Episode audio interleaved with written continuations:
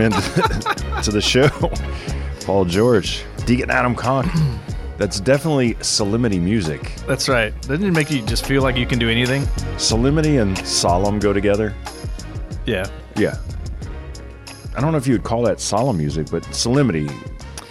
Well, I think I like the trumpets blowing. There's something rejoicing about it. that's right. We're announcing something. Hello?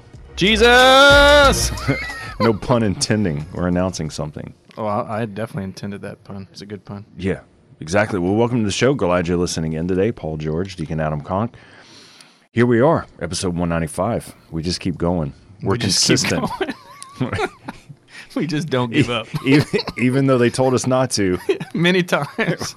we just keep on trucking. Nothing's gonna stop us No, now. no matter what the gas prices are, man, we're going to keep rolling. There's nothing stopping us now. Yeah, how are you? I'm great. I mean, I really do love today, the Annunciation, but the weather's beautiful. Things are uh, great in the family and at, at school that I work at. So, uh, you know, I'm very blessed. It's a blessed season for old Deacon Adam Conk. How, Yeah. about, how about you? just to take the mystery out of everything, we usually record earlier in the week. Uh, the show is on the radio on Fridays. Uh, it airs, and then the podcast is uploaded on Friday. You know, so it's not live. Although we don't edit the show, so if you think, hey, we go back and you know cut out like you know bad words and things like that, like No, we hey, keep 'em all. whatever is said is said. Like there's That's just right. we have a rule. Like there's no editing this That's thing. right. You know, so so you get the unedited version of the show, but we usually Yeah. you know, record it earlier in the week because of our schedules. However, today we're recording exactly on Friday, which is exactly Much more honest, yeah. the feast, the solemnity of the Annunciation today.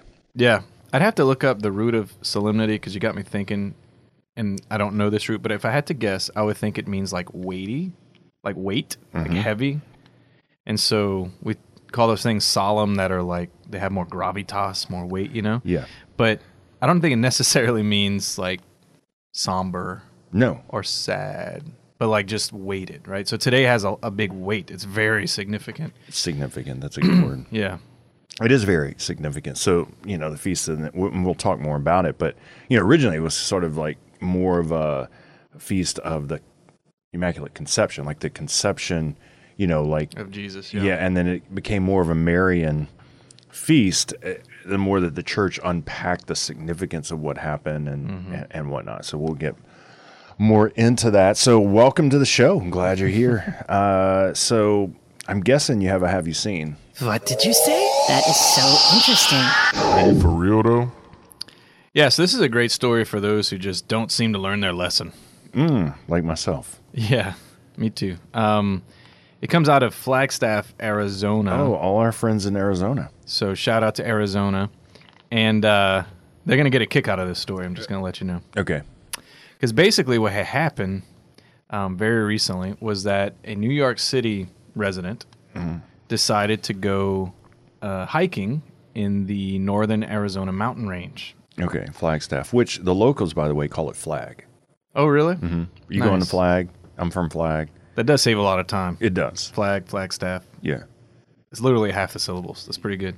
Um, so this is like you know, city boy go into the mountains thinking he can do anything story, which is they're gonna kick out of that. So anyway, he goes he goes hiking in the mountains, um, but it was uh, winter. You know, it was cold up there. Yep. It is. It is, and uh, there were signs. In fact, the story goes on to um, list one of the signs text that I think we just need to read before we continue.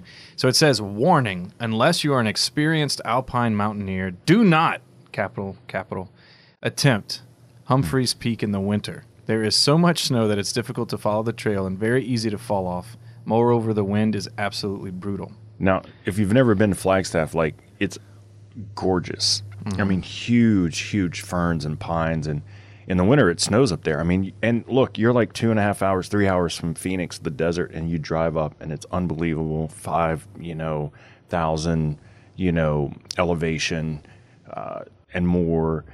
And in the summer, it's gorgeous and it's cool. You get away from the heat and the hikes. But in the winter, there is snow. Mm-hmm. This is true. a lot of it. Yeah. Especially at the top. Well, you can guess what happened. He got pretty stuck. Mm. Pretty Yeah, he needed some help. So he passed the sign. He didn't listen. Yeah, he was like, I got this. I, I grew up on skyscrapers. I'm not scared, you Right. know. And so uh, he heads up there and he gets stuck and he calls and they come rescue him. They have a little rescue crew that goes out to get him. Well, the very next day, He goes back. Don't tell me. they get another call. This isn't true. this is true. So literally the very next day they get another call. Um, same peak, same situation, Mm-hmm. and the guy was stuck again. And uh, You know, it's interesting. Is like it's like you said. Like, did he not learn his lesson? You know, the first day, or did he think, "Oh, I did learn some lessons. I'm going to do it differently," and then it just went south again? I have no idea. Well, and that's kind of so. To give this guy credit, I don't want to make him sound like a like you know an idiot or anything. Uh, the um, local representatives there that helped rescue him, they had this to say, which was nice, and I think that is important. They said, "I really respect Phil. His name's Phil. Phil. Phil's perseverance. So his perseverance. I hope that he's able to make it to the top sometime. Sometime, one day, So like he was just getting back at it, you know. Um, he had good intentions. correct, getting back at it, and that perseverance pays off one day, Yeah. hopefully for Phil. There, I think there's a Phil in all of us. Oh yeah, you totally. know, this this you know person inside of us that that wants to you know do more than maybe what we think we can you know uh, but you know it's interesting. I often think about this like in, in the in life and in our decisions even the spiritual life maybe we can all relate is at what point does like a, a certain pattern of behavior change to the positive? Like do do we learn from our mistakes and we stop you know committing certain sins or behaviors or whatever and and change actually begins to take place. Like at, at what point you know are we in the confessional and the priest is like so when are you going to stop confessing the same thing over and over? Mm-hmm. Right? Or you know when are you actually going to do something about changing? When are you going to like you know what mm-hmm. you know what i'm saying? And, you know i've been at places in my life where i'm just exhausted of doing the same thing over and over. It's like at what point do do i finally get you know get to the other side of the mountain do i finally like change this behavior do i do something intentional to kind of move it on i don't know if you've ever been there Oh yeah. Well, in reading this story, I just have to chuckle not because, uh, not because Phil is worthy of chuckling, but because I see myself in Phil like every day. right You know, every day, uh, the same outcome, day after day takes place, and then I'm I'm kind of confused and bewildered. But you're right, and it takes some people to really call us to our senses to say, well, when are you going to change, or like what. When is this aspect of your life going to change that actually makes it happen? Because you know, I don't have it in me to change. If I did, I would have changed already, right? Like God's grace, um, which comes through other people as well, you know. But like today's feast, the Annunciation, I mean, God had to intervene in our history, or else we were not going to change our way, right? Like we were all on our way in the wrong direction through original sin. And if God Himself would not have in- intervened in His Son, we would still be in that direction. And there's, anyway, so I see myself in Phil so much because um, whether it's parenting or in my work or in my ministry, um, I repeat mistakes. But one thing I've learned is if if I'm committed to conversion, if I'm committed to that idea, God usually shows me how how to do that. Right, like His grace, and if I'm open to other people's insight and criticisms and everything else, like God does help me change if if I'm committed to it. Yeah, it's interesting because you know God really, literally, redirected the course of history, right? Yeah. By sending His Son, like there was a redirection, there was a a, a change of course, a, a, a life change for all of us. You know, his, even historically and spiritually, of God saying, "Uh, "We're going to take a different route here uh, because we're going to stop doing what we've always done, and we're going to make a change." Right? And conversion does happen over time, but you know, if you want to have, you know, uh, healthy relationships, and if you, you know, if you take this into your marriage, you want to have a good marriage, like you're constantly being called to be better, you know, to like grow in holiness. Like, you know, like a good marriage, you know, certainly there's joy and happiness, but you're also like, to have a good marriage is you, you- don't just allow someone else to continue to have negative behaviors, right? And I'm not talking about personality, like, hey, you're a little late and I'm a little messy, and we're just working on sort of like our our weaknesses. I'm talking about like, you know, like real behavior that's like, you know, not bringing unity to the relationship, right? Yeah. And Gretchen and I, we just got back from a four day marriage retreat that we facilitated, went off with some couples, and it just, it, it was unbelievable to see God move and the Holy Spirit is just giving couples the space, right? To breathe, to rest, to pray, and to talk, and to like deal and talk through like just these l- little, you know, sort of splinters that come up in your marriage over time to kind of you know smooth out the boards and like begin to kind of talk through those things and you realize is like people just need that space and time to to sort of say like where have we gone off course a little bit? How do we want God to redirect us back to where he wants us to go? How do we unify again? How do we talk through some things we haven't been able to resolve in a while? How do we get back spiritually on board emotionally physically all those things? And you know, if you just let God work and give people time and space, miracles begin to happen and it's pretty amazing. I think what happens in our day today is that we are so preoccupied in life and the busyness and that we just don't often step back and take time to breathe and think, Lord, what do you want to do in my life? Like what do you what are you saying to me? What do you want to change and grow and build, redirect? What are you teaching me right now? Who are you placing in my life to mentor me and help me and uh, you know all those things? Like we don't we don't do that, and we need to do that more. Yeah, I mean, really, one of the most paramount habits of every good Christian is being in the habit of change, the habit of conversion, and it's an art. Like every everything else about the Christian life, the art of living, you may say, Correct. Paul George. But that's part of the art. It's the art of living life in such a way that I'm better at the end of the year than I began the year, and not in a self-help kind of way at all, but actually in a very docile way. That I, it, there's an art to listening to the Lord and to His voice in prayer, His voice through other people, throughout my life, to where I change and make adjustments constantly. You know, um, the great spiritual masters, like the great psychologists of today, they all identify there's usually one thing that the Lord is actually asking you to change. Because there's so much about me that can change. There's usually one thing, like a dominant fault mm. or a behavior that that causes the most tension in my marriage or in my relationships or whatever else. And that God is giving me the grace right now to change that thing. Mm. And so there's an art to cooperating with that, to cooperating with that grace for conversion that if we don't learn that art, if we don't learn that skill, our whole discipleship is impacted by that. You know, because we will literally be the same five years from now than we are today. And that is one of the most tragic things to say about a Christian that I'm no closer to God five years from now than I, than I was five years ago, um, or no closer today than I was five years ago. That's one of the biggest tragedies that we can utter. Yep. I mean, what have we been doing for five years if not following the Lord more closely? Right. And it really, you know, I played uh, baseball all the way through college. And so, you know, from the time I was a, you know, young kid and teenager, like I swung a bat every day. Like it just, mm. and it becomes repetition. By the time, you know, I got through high school and to college, there's so many reps that I could put a ball on a tee, close my eyes, and hit the ball. You know, like it, it just mm-hmm. every like it was just so repetitious, right? Like it, it like everything just became so repetitious and yet you could still get in a slump. You know, it was interesting because it's like, oh, I need to go back into the batting cage and like work on my swing. The swing I've been doing for the past 10 years every day, hundreds of times a day. Right. And you think, you know, and I and something would go wrong. Maybe it's connected mentally, maybe like you know, there's a slight injury, like it just there's a hiccup in your swing. You know, something happens and you have to like go back and like readjust and think and get a coach, right? Like get someone mm-hmm. to look at it and film it and you know like you know all these things. And then there's all these other factors like when you when you are in a game and go to bat like you don't have the same pitcher every time throwing the same pitch.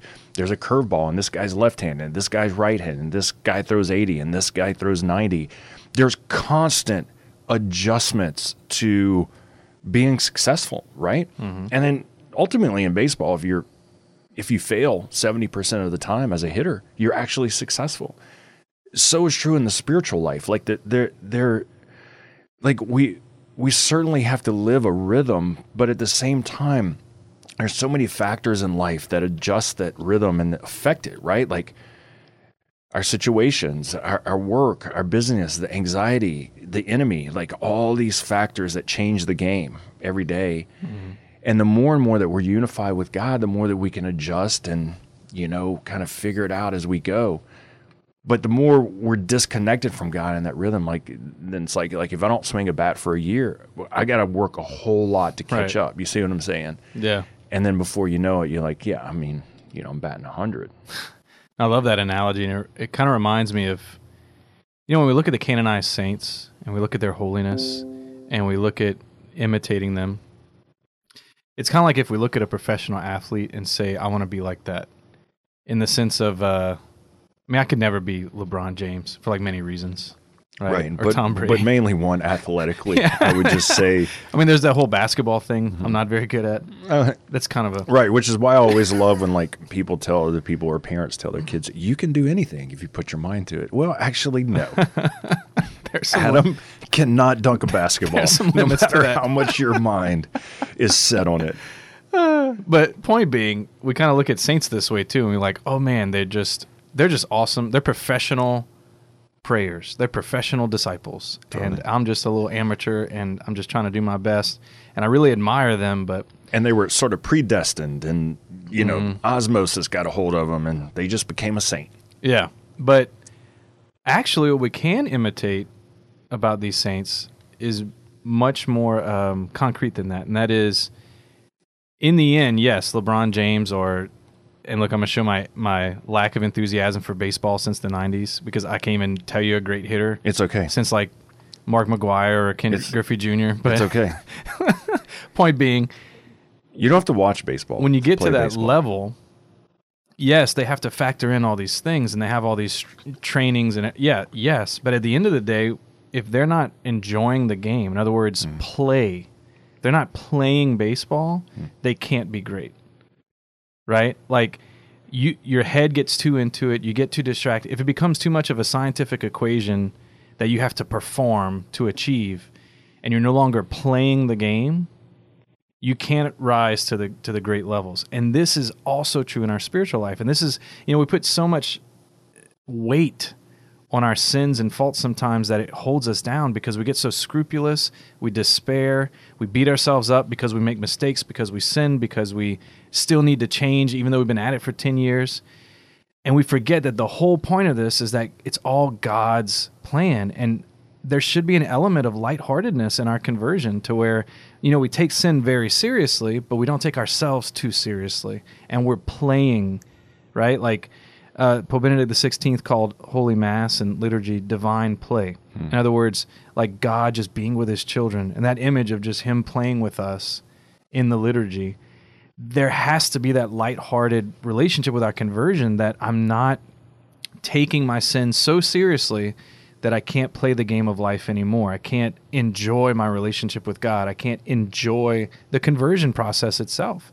Because I mean, I can give so much glory to God for how much He's changed in me in the past year, and or I could beat myself up for the things I still didn't change. It's true. You know?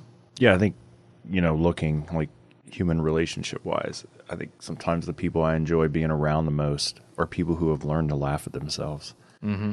You know, not take themselves so seriously because it, it's already so serious, right? Like everything's already so serious.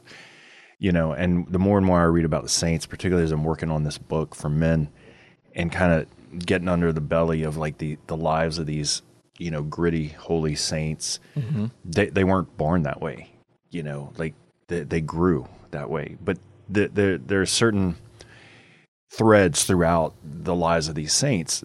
One is that they all experienced great suffering and pain just like all of us you know like so they, they weren't void of that. But two they found joy and the ability to sort of like take life as it came Yep. and not take it so seriously when they didn't need to, like to learn to laugh at themselves or their situations and find joy in it, you know. And the sort of, you know, obviously, I've said this on the show. That's my my my word for the year. I'm not doing so great at it, but I am working on it, Yeah. and and that's where you know we kind of loop back around to this intentionality. Is like let me learn from from this and like try to grow in this virtue and mm-hmm. i'm and i'm focused on that virtue i'm fo- focused on one virtue this year I, I'm living all the other. Like I'm, you know what I'm saying. Like I'm Right. not letting loose all the other ones to focus on what. Like this is the one I'm honing in on to like go after, right?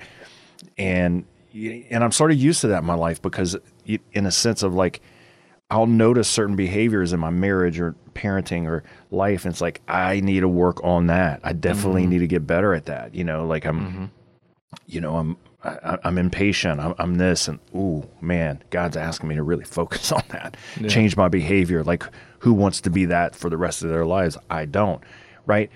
And and so, like, it's really good for us spiritually to be intentional about where where God's asking us to grow and Yeah. go.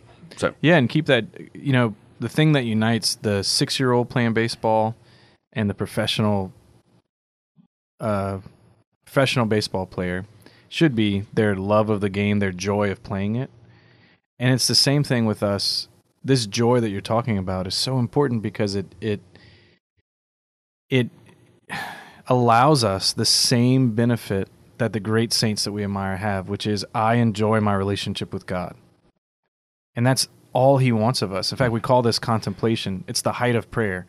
If I if I become a professional prayer, what's the end of that? It's not winning a Super Bowl. It's not winning the World Series. When I become really really good at it, I learn how to simply be a child who enjoys the presence of his dad. Hmm. That's that's such a great point. You know, one of the things Gretchen and I were talking about on the retreat this weekend is, you know, kind of making note of, of these different turns we've made in our marriage where we felt like that there's been some breakthroughs, you know, over the course of 25 years, right? Mm-hmm. 10 years here, this happened. This was like a huge breakthrough, yada, yada.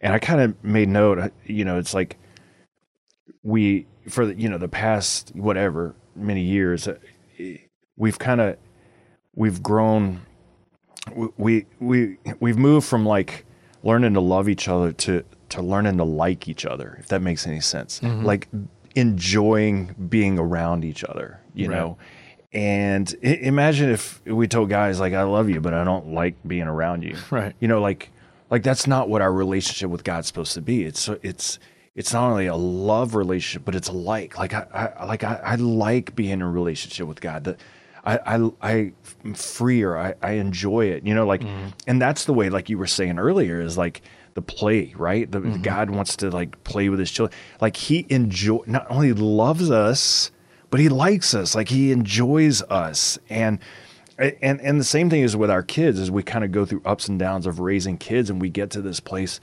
you know, as they get older that man, not only I love you, but I'm learning to really like you, like being mm-hmm. around you and, and, and then delighting in you, you know, and, and it's, that's when it's like a relationship really begins, I think, to take off into a Yeah. whole nother level. And that's the beauty of it is like our relationship with God, the spiritual life isn't supposed to be this like painful, like, oh, this is so, yeah, it's difficult. Yeah, it's hard. Yeah, we make mistakes. But, you know, if I can fail 70% of the time and still love playing baseball, think about that. Like it's a kid's game. Yeah. I still get dirty. I still get to run and slide and and hit and like you see what I'm saying. Like in the spiritual life, I'm gonna be honest with you. Like we're batting 300. That's great At best, yeah. right. Like it doesn't mean like we focus on the 70 in base and, and we'll end we're here for a break. But if you focus on the 70 percent failure, you'll quit baseball. Mm-hmm. You have to focus on the 30 percent success. That's it. Mm-hmm. And in the spiritual life, it's the same. So, all right, we'll take a break and we'll be right back. Healthcare that works better and costs less seems like an oxymoron, right? Take a minute and check out our sponsor, Solidarity Health Share. Members say that faith based health sharing is a much better fit than insurance, all while costing less. Prices start at $384 a month for families. Call now to see how much you can save. 844 387 8533. That's 844 387 8533.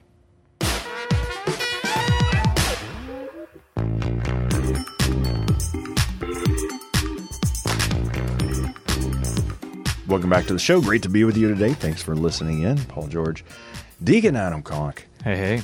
in studio right here on a Friday.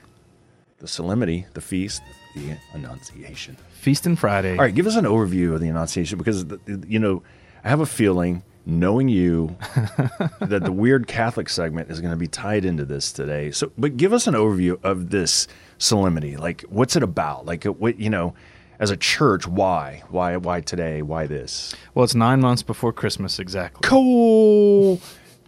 You just told me something I didn't know. Yep, it's exactly nine I didn't months think before about Christmas. that. I mean, if I would have done the math, I would have yeah, been like, yeah. but I didn't even think about doing math today. Yeah, so, you know, start your Christmas plans, everybody. See, this is where, like, honestly, like when you're like, why does the church do this? What you know, what are the th- think about that? The wisdom of like this feast day on there nine months before. I mean, why? Yep. And so it was today, what we marked today, where our Lord actually was incarnated, became took flesh in the womb of the Virgin Mary. Um, that the angel Gabriel announced, Annunciation announced to Mary that all the good news that was partially prophesied in the Old Testament that God was preparing his people for was now fully realized, and it's fully realized in his son becoming flesh. That is a huge announcement. We didn't know that would happen before that moment. So it's not only an announcement to Mary about God's plan for her life, which it was, but also an announcement to all of us of the fullness of time actually coming upon us and the kingdom of God being at hand, as the way the Lord put it. So, where did that kingdom of God in its fullness start to exist on earth, start to be at hand? Today, in the womb of the Virgin Mary. And uh, our Lord um, took flesh, and uh, nine months later was born at Christmas. Man, man, I can't even think about Christmas. Like, I think side note to the No, feast day, Start, like start you your just gift planning, folks. totally derailed my day just by even bringing up the word Christmas. I mean, it's just like I just kind of like was like, man, what? I can't even. But how beautiful is that? Is like you know if you're, um, you know, a mother that's ever been pregnant, right, had a baby, like just that nine months. It almost seems forever when you first get pregnant, but really, like that nine months just flies by mm-hmm. you know, and you always like think when you get pregnant, you look, okay, what's our due date, right? Mm-hmm, like, what, you mm-hmm. know, wh- when is this thing coming, right? And like, if you look at like today, like Mary and Joseph, like, when's our due date? You know, like the beauty of like, you know, the Annunciation and, and Mary conceiving, and uh, you know, what's our due date? You know, it's going to be around December. You know, I, don't- I know they didn't have like the math, but December twenty fifth ish. It is pretty simple math. Yeah. you know, they they did have math back then. you Yeah, know. yeah. Well, and, and what's so this uh, Annunciation is only in the Gospel of Luke, presumably because we think Luke interviewed Mary herself to hear about uh, many things that the church didn't know, and so this information about the, Annunci- the Annunciation, uh, as best we can tell, comes from Our Lady's lips herself. And com- immediately following today, so this announcement was made. Mary starts packing her bags because one of the things the archangel Gabriel said was that her cousin Elizabeth was also pregnant, right? And in her sixth month. And so she set out to go help Elizabeth, and she had to travel to do that. Um, and when she arrived, Elizabeth confirmed. So the Holy Spirit overshadowed Mary today on the Annunciation to conceive Christ in her. The Holy Spirit was waiting on her at Elizabeth's house, who came upon Elizabeth to confirm that Mary was indeed the mother of my Lord. She said, Why should the mother of my Lord come to me? And the infant in her womb leapt for joy, right? So, anyway, all these things to signal to, to Mary that um, confirming the angel's word and confirming to all of us that today the, the incarnation actually happened. And it was confirmed when she visited her cousin Elizabeth, who said, Yes, you're pregnant with my Lord, you know. John the Baptist, who would have been due around June, if I'm doing my math correct. Very good. June 24th, Yeah. the Nativity of John the Baptist. So, very close. Yeah. So he was six months older, you know, which is interesting because I have a, a first cousin and we're sort of really good friends. He's, you know, about, you know, six, eight, nine months older. So we're the same age, but he's, and um, we just were friends growing up, right? And and you can imagine like John the Baptist and Jesus, you know, you know they're related, but they're probably friends. They probably, you know, and then at some point, you know, they probably, you know, grew and you know, John went to do his own thing, and and Boy, did he. and, and did he ever? He did his But- own. He, he marched to the rhythm of his own drum, Yeah. for sure. Yes, absolutely. So, uh-huh. so today, which is interesting. It, side note to all this is that it is a Friday in Lent, mm-hmm. right? And it just happens to fall on a Friday in Lent, right? Yeah. The Meat Friday. solemnity, which means that from your mouth and the church is that we're we're we're called to break our fast because it's such a a, a heavy gravitas feast. Like we Yeah. we should rejoice today. Yeah, and you know the the old phrase is Meat Friday. So today's a Meat Friday. Um, so eat your meat. Now, some of folks are going to say, "Well, no, stick to your penance. I'm not a weak Catholic. That's You- fine. you Stick do to your you. penance, You do you. but don't ruin the fun for the rest of us." Yeah, we're talking about play and joy. You know, yeah. I'm I'm eating steak today. and, and here's the thing, like, and this is what I'm learning personally in my life. You know, just to be honest and transparent, as I talked about my word for the year, is I need to give myself permission to rejoice today. You see what I'm saying? Because I'm the guy who's usually like, "You baby, you breaking your fast." And I'm gonna just take it so dang serious that I'm just gonna I'm gonna miss the celebration. You see what I'm saying? Right, right, yeah. Like I'm gonna miss the opportunity to to rejoice and celebrate. And I think that's what we often need to look at is like Mm-hmm. the church is actually asking us to rejoice and celebrate today. This is a big deal. This isn't like oh, you know, Mary just was like, you know, like I don't know what to do today. I'm going to visit Elizabeth, you Mm-hmm. know, like I don't know what's happening, you know. Like this today changed the course of history. Like the church is like, "Hello, like wake up." Like, you know, the angel Gabriel appeared to Mary, telling her by the Holy Spirit she was conceived that she would bring the, the, the Lord, the Messiah, into the world, who would, you know, change the course of history by by saving us from our sin. Like today is, um, you know, it's not just like a blip on the map. Like, right.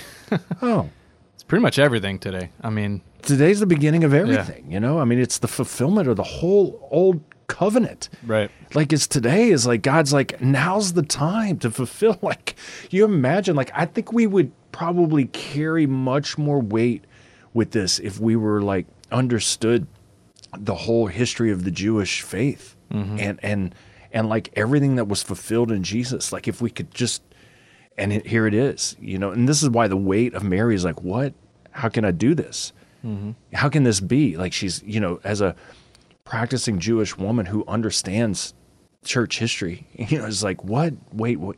You know? Mm-hmm. And, and it's interesting because if you go through the reading today, I mean, there's a lot there to unpack, but there's two things that just pop out of the page. You know, one is, you know, the angel says, do not be afraid. Yeah. Like, like the weight of all this, I know. He says, do not be afraid. I mean, those words to me are like, boom, like, because what? Like my worry, my fear, my anxiety with life, it's like, God's like, do not be afraid. Do not be afraid. Right. And the second thing that pops out of the page is the angel says, nothing is impossible for God. So, so you're like, how? You're thinking, what? You, you know, how can this be? You know, nothing impossible for God. And, and then that just floors me right there. Do not be afraid. Nothing's impossible for God.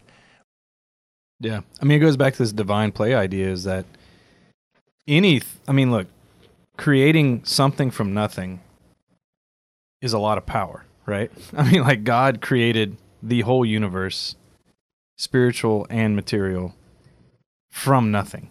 He's got a lot of power. Mm-hmm. And anything short of that, anything under that, you know, power wise, if he can do all of that without really breaking a sweat, there's really nothing he can't do. And I would imagine, you know, like if I was that professional athlete and I could do all kind of awesome things, like hit a hundred mile an hour fastball, fastball out of the park, I would really enjoy doing that. It would be like play to me, like get, you know, let's get the batting cages and let's just hit some balls, right? I mean, how much God enjoys sharing His goodness with us and creating us, redeeming us, and and in today with with Our Lady, you know, God rejoices in Our Lady's heart, like God delights in her so much that today was a moment where God's plan coming fulfilled. How much He must have enjoyed hmm. The incarnation, not in the sense of it's it's not a sacrifice, because from the moment of His conception, our Lord sacrificed His life to His Father. But the point being is that Mary's openness, Mary's sinlessness, Mary's lack of obstacle to God allowed for this delight in the Father in her, this play with her, um, to bring about our salvation that was so beautiful. And because of today, and because of our relationship with Our Lady and with our Lord, um, and with the Holy Spirit, we can rejoice, we can play, we can play with the Father, and it's pleasing to Him you know, that we celebrate. It's not just it's not the way the world celebrates things. You know, it's not like we need to we're not celebrating worldly ideals here. We're letting the Father delight in us and us in him about the fact that there was no obstacle in Mary or in his son to achieve our salvation. And we want that same thing in our life. We want to say yes to God the way Mary did. And God loves that. You know, he delights in it. Amen. Okay, so Adam's going to blow our mind today. So just look, I got to tell you guys, like, I'm trying to wrap my mind around it. He hasn't told me everything, but what he has, I just can't. Okay, so this is weird Catholic stuff. What? You've got to be joking! You're just making that up! How is this possible? Paul, you're ridiculous! There's no way! Weird Catholic stuff! All right, so um, it's related to today, which is the Feast of the Annunciation, of course.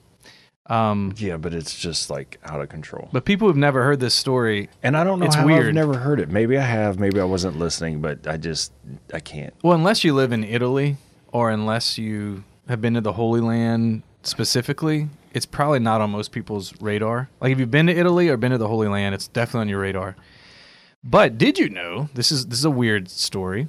Um, there's a tradition, okay, with a little t, so it's not a matter of like dogmatic faith. But there's a tradition that the the house that the incarnation happened in, which is Our Lady's house in Nazareth, the house that it actually happened in was transported from Nazareth to Loreto, Italy by angels in the 1200s. So it was like put on a flatbed truck Yeah, with wide load attached to it, and like flashers. driven overnight, although they didn't have vehicles back then. Right. So that well, the story goes, okay, um, that in 1291, Our Lady appeared in Nazareth, so the house was still there, Okay. and many miracles were happening. All right. Um, so there was, in other words, heaven kind of put a spotlight on this house in 1291. Okay. All right, Our Lady appears, miracles are happening, and then in 1294, so three years later, after the spotlight was made, Yeah. overnight, the house was transported by angels to the hilltop of Loreto, Italy, and um, Our Lady of Loreto. exactly that's where that comes from. Okay. And so, if you ever hear Our Lady's house or the House of the So Incarnation, the house is there in Loreto. Yes. It got moved by angels overnight. Okay, I'm trying to wrap my mind around this. So it, it it's so is there the house still in Nazareth? Like did no, there's move? nothing. There's just dirt There's nothing there. Like- I think that's a good question. I, I really think they built a chapel there for Right. that spot, but Correct. in Loreto, there's the house surrounded by a basilica. So did the church investigate this like they do with miracles Yeah. and all this stuff? And would they say like we have you know what? Well, you know, recently there was scientific. There's always scientific studies on lots of things in the church, but a more recent study uh, scientifically confirms that the stones of this house resemble those from Nazareth at that time. okay, so usually for weird Catholic stuff, I'm like standing up. No, I'm sitting down for this one. I just can't. I can't wrap my mind. I can wrap my mind around a lot of miracles. This one is blowing my mind. So the the materials date back to that time. They're consistent with the Holy Land and Nazareth specifically. And there were in, inscriptions in it that predate 1294 that speak to it being the place where Christ was incarnated. That's so uh, that's unbelievable. the inscriptions themselves, Why isn't this miracle talked about more often? well, like I said, if you visit Italy, Loreto, Italy, and if you visit the Holy Land, and you, in other words, you go to where the incarnation would have happened, Yeah. there's a sign there that says, you know, we move locations. We've moved. We've moved. New address. Yeah, call call this number. Um, all right, so there's a beautiful basilica there, and if you ever get to Italy, put Loreto on your on your spot. We're definitely not doing it justice this morning. There is a lot of scientific and tradition to back up that these angels actually move this. This is blowing my mind. It really is. And, like, I'm just trying to like wrap my mind around. And here's the thing: like when you when you research any miracles, and even scientifically, and you talk about the the main thing about a miracle is that you can't intellectually understand a miracle. Like it it, Right. it goes beyond the intellect and the mind. So obviously, if this happened, we certainly can't wrap our minds around it. Go- Whoa!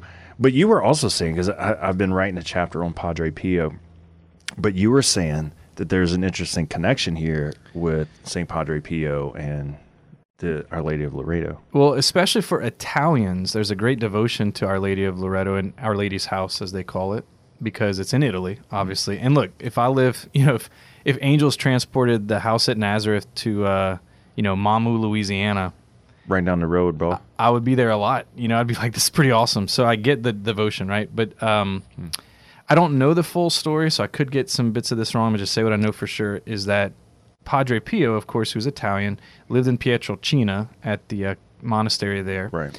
Um, at night, would pray the Holy Rosary, and yeah, at his house in Pietrelcina. Well, they realized after some time that a monk that would appear or be there in the chapel at Red- Loreto at the same time every night was actually him. That the sisters were able to identify that this is Padre Pio bilocating while he's praying the Rosary.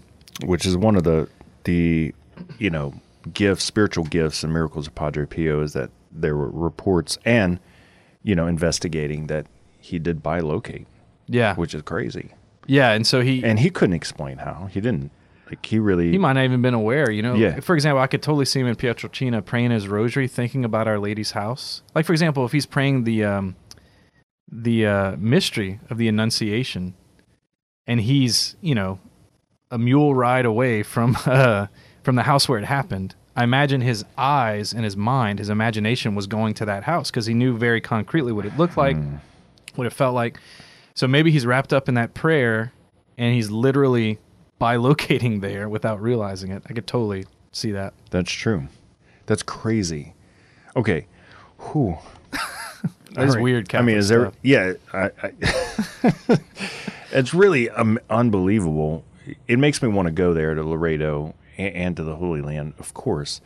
But you know, with all that being said, we also at the same time, it's interesting that angels move this house, right? Mm-hmm. Well, it was an angel that appeared to Mary right? and you know like moved you know like moved god into her womb like like the holy spirit like we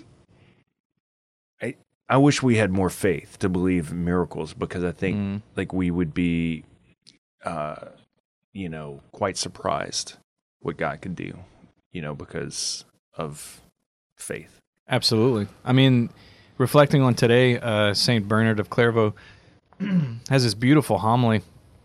Anybody could find it. Just look up Saint Bernard or Bernard uh, homily on the Annunciation, and uh, he just he does such a great job of articulating the faith of Mary today, and how literally all of the universe, the angels included, were all waiting on Mary and her response. You know, the, this, there's this invitation from God to play this role in salvation history, to be the mother of Christ and of the church. And literally all of creation holds its breath, waiting for Mary to answer.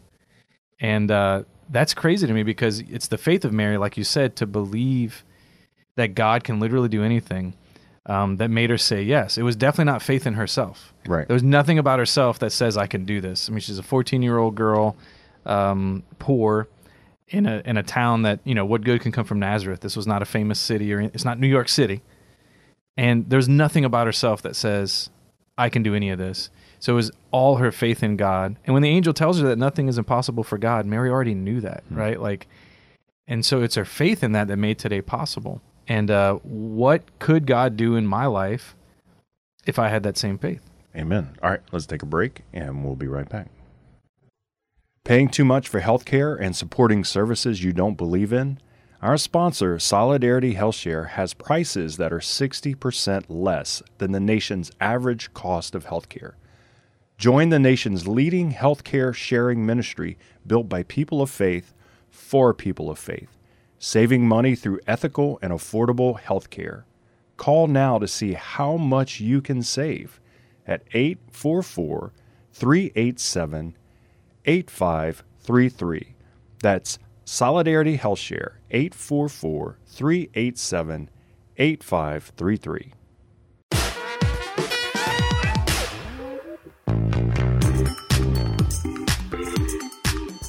Welcome back to the show. Great to be with you. I'm still trying to wrap my mind around all the things, but good. What a, what a wonderful time uh, to be alive and to be Amen. Catholic. So, Paul George, Deacon Adam Conk, thanks for listening on the podcast, on the radio. Feel free to share the podcast with others. Um, and thanks for being a part of our journey, episode 195. All right, so we're going to do a quick six pack. Question. A quick six. You're going to blow our mind. Like just keep just keep rolling. I mean, you you you hit a home run today. As we're talking about gosh. baseball, like grand slam out of the park. Like Nice. what you found today was a gold mine. All right, question number one. We started talking about um, Phil. Was that his name, Phil? Phil. Yeah, Yep. in Arizona, from New York City. Uh, you seem like the adventurous type in the right setting as well. Have you ever disregarded some warning sign and then regretted it? Oh, 100%. Tell us about that. Yeah. I used to be more adventurous when I was younger. Like, let's go, do anything, you know. And I have a little bit of that in me, just you know, energy wise. But it's more like I'm I'm not afraid to try anything. So like that's always a theme. Okay. That being said, I went snow skiing. First time I ever even seen snow. My cousin and I went up to Lake Tahoe when we were in college. Just the two of us. The guy who, you know, my good friend who was like John the Baptist, me and Jesus, but we didn't act like it. And so we go, never seen snow. We're from Louisiana, and we go up the lift. We rented skis. We'd never been skiing, and we are like, oh, this can't be that hard. and we went to the very top, and the, we didn't know that the black was like black diamond, double black diamond. We didn't know that that was the hardest. And there was this one that said double black diamond. Do not do this let you know whatever. This is not. And then we were like, what does I mean? Like, what are people? And then and I I guarantee you, and I'm not lying or exaggerating. Uh, we we just went and then we rolled down the mountain, like rolled the whole way down, like it just straight. By the time we got to the mountain, I had no skis, no poles, no nothing. I'm like, yeah, there's the little Phil in me. So. Oh my goodness, that's pretty good. Mm-hmm. I don't know if I have any stories like that. That's amazing. and I did it the next day. For real? Yeah, You're kidding? no, You but are I, Phil. But I literally was like, I'm gonna do this till I can actually, right. like- Until I get it right. yeah, like I was in like competitive mode. So, You are Phil. Question number two. Um, so you mentioned some college baseball experiences and, and just um, this idea of getting in slumps. I want to I want to ask you about that in the spiritual life because this is a this is a real thing, and I think you know folks I've talked to that maybe are not new to the spiritual life, but maybe they're um, it's their first slump, right? Like until now they've just been getting better and better and better, and now they feel like they're and it, you tend to despair a lot. I think in that first experience. Yep. Can you kind of give us a little motivation um, if we're new to that, or if we're like in that slump right now spiritually? Yeah, I mean, I think you know one of the additives, like in, in baseball or in sports, is like you just kind of know a slump's coming, and that you know, like you kind of know what to do when you get in a slump. You know that you don't know when you're going to come out of it, but you know what to go back to, which is like certain practice and basics, and like you know, it's like okay, like if I just go back to this, it's going to pull me out of my slump. Like eventually, I'll start getting some hits and yada yada yada, right? But to say that you'll never be in a slump, even as a professional, is is silly even say. So so is a spiritual life to say, oh, I'll never be in a spiritual slump, or with the what you know Saint Ignatius or saints would call spiritual desolation. I mean, all the saints experience spiritual desolation because what happens in a slump? We go back to the basics and we practice, right? What happens in spiritual desolation? We're called to go back to the basics, reignite our prayer life, reignite our commitment, you know, and and that when we get back into that rhythm, it it slowly pulls us out of that slump, that spiritual desolation. And so anytime we're experiencing a slump, you know, our reaction to that after we're like, man, I'm, I'm experiencing some spiritual darkness, go back to the basics, get back into the batting cage, yada, yada. Man, I love that. That's a great answer. That should be a book. Rethink slumps. Yeah. All right, question number three. Um, we mentioned uh, Our Lady. Today's the Annunciation, the Incarnation. I would love to hear from you, like, um, I don't know, when you meditate on this mystery, when you think about this mystery, it's probably changed over the years, but like today, like what just blows your mind about it? Um, which aspect is it? Like our Lord becoming man, Our Lady's yes. Just I'd love to hear you. Just kind of top of mind.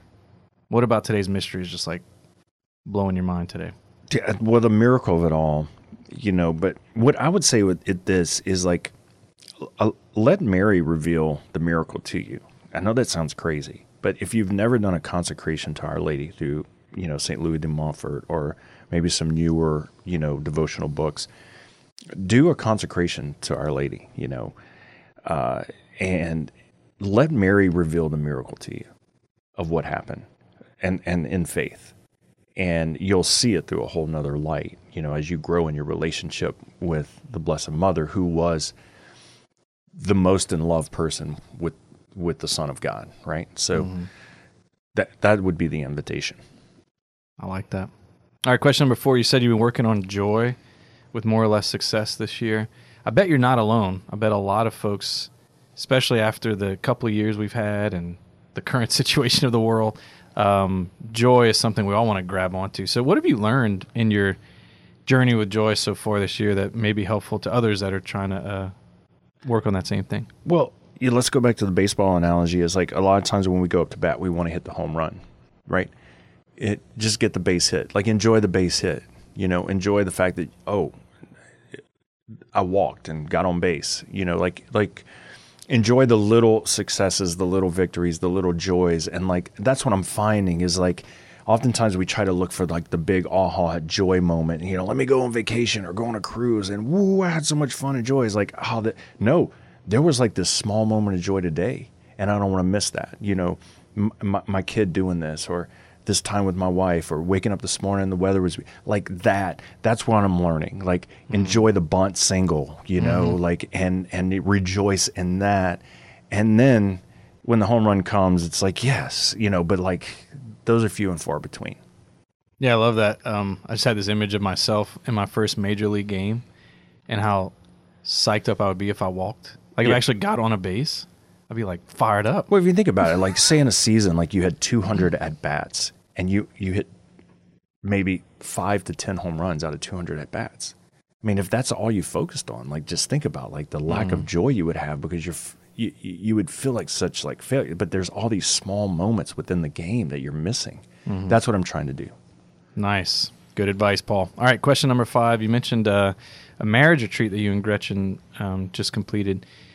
Tell me more about these uh, marriage retreats and like what um, what you see God doing in these retreats. Yeah, we're gonna continue to do more of them. These renew getaway retreats is taking a small group of couples, you know, five or six couples, and like just going away.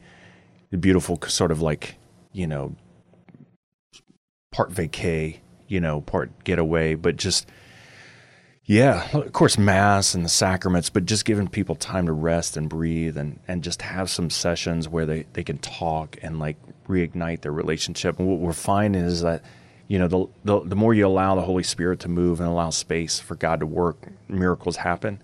Uh, and we've kind of come into a season of the church in the past where we just want to pack everything with content and just drive people, you know, into the ground, you know.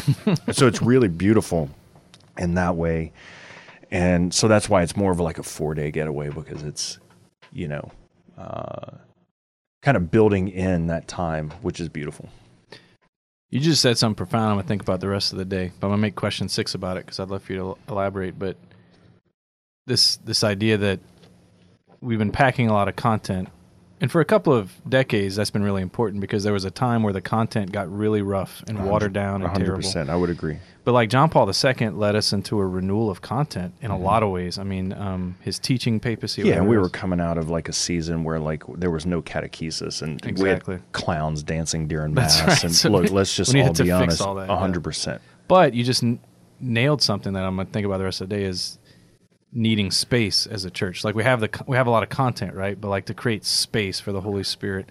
Um, can you elaborate on that? That's question number six. This uh, relationship between content and space. Yeah, I mean, you know, we have all the content now and access to it, and the ability to really kind of, you know, what I would say is is put guardrails so to keep people from flying off into the ditch, but but to to leave also room for people to drive, you know, and uh, allow the Holy Spirit, you know. So if we could give a session and give the couple three hours, four hours to go on a date and go biking and nap and and to to to allow the Holy Spirit to say God's doing something, and I don't have to give some great talk to make sure that that's happening. You know, you know we got to make sure that we don't uh, allow content and like you know evangelization to become about me, what I deliver, right? Like let me just put what God has delivered already out there. So I'm not creating new content, and don't let anybody be so egotistical to think that they've created some new content, right? Like God mm-hmm. is the gospel has already been like laid out for us. Like we can think of creative ways to present it and all that. Yes, 100%. But let me back away and let God move now. Let the Holy Spirit just take over and do in that person what God wants to do. And I think that's you know a good place that the church can begin to move. And it's a little scary because we are a little bit more vulnerable in a sense of like, well, I mean, if I can control the content and control everything, then I can control everything. Wow. Mic drop there. And if there's one thing we know about the Feast of the Annunciation, is that the Holy Spirit was present and no one was in control but God. Mm-hmm. Hunter, and not even Mary. She she had to surrender to God's plan, Mm-hmm. and so did Joseph. And it was like, "Let it be done to me according to Your will." That's the Holy Spirit. That's what we do. Lord, You take control. Mm-hmm. So, Wow. anyway, great show, man. Yeah. You knocked it out of the park. Home run. Bunt did, single. man. And you just kept running. And you made it all the way home. You you run the park, sir. Like you make it all happen. I'm the recreational coordinator. That's what I do. Drive around in a golf cart now. Can't even swing a bat. So, thanks everyone for being a part of the show, KLFT, and uh, everyone part of the podcast. Appreciate you, and we'll be back next week. God bless.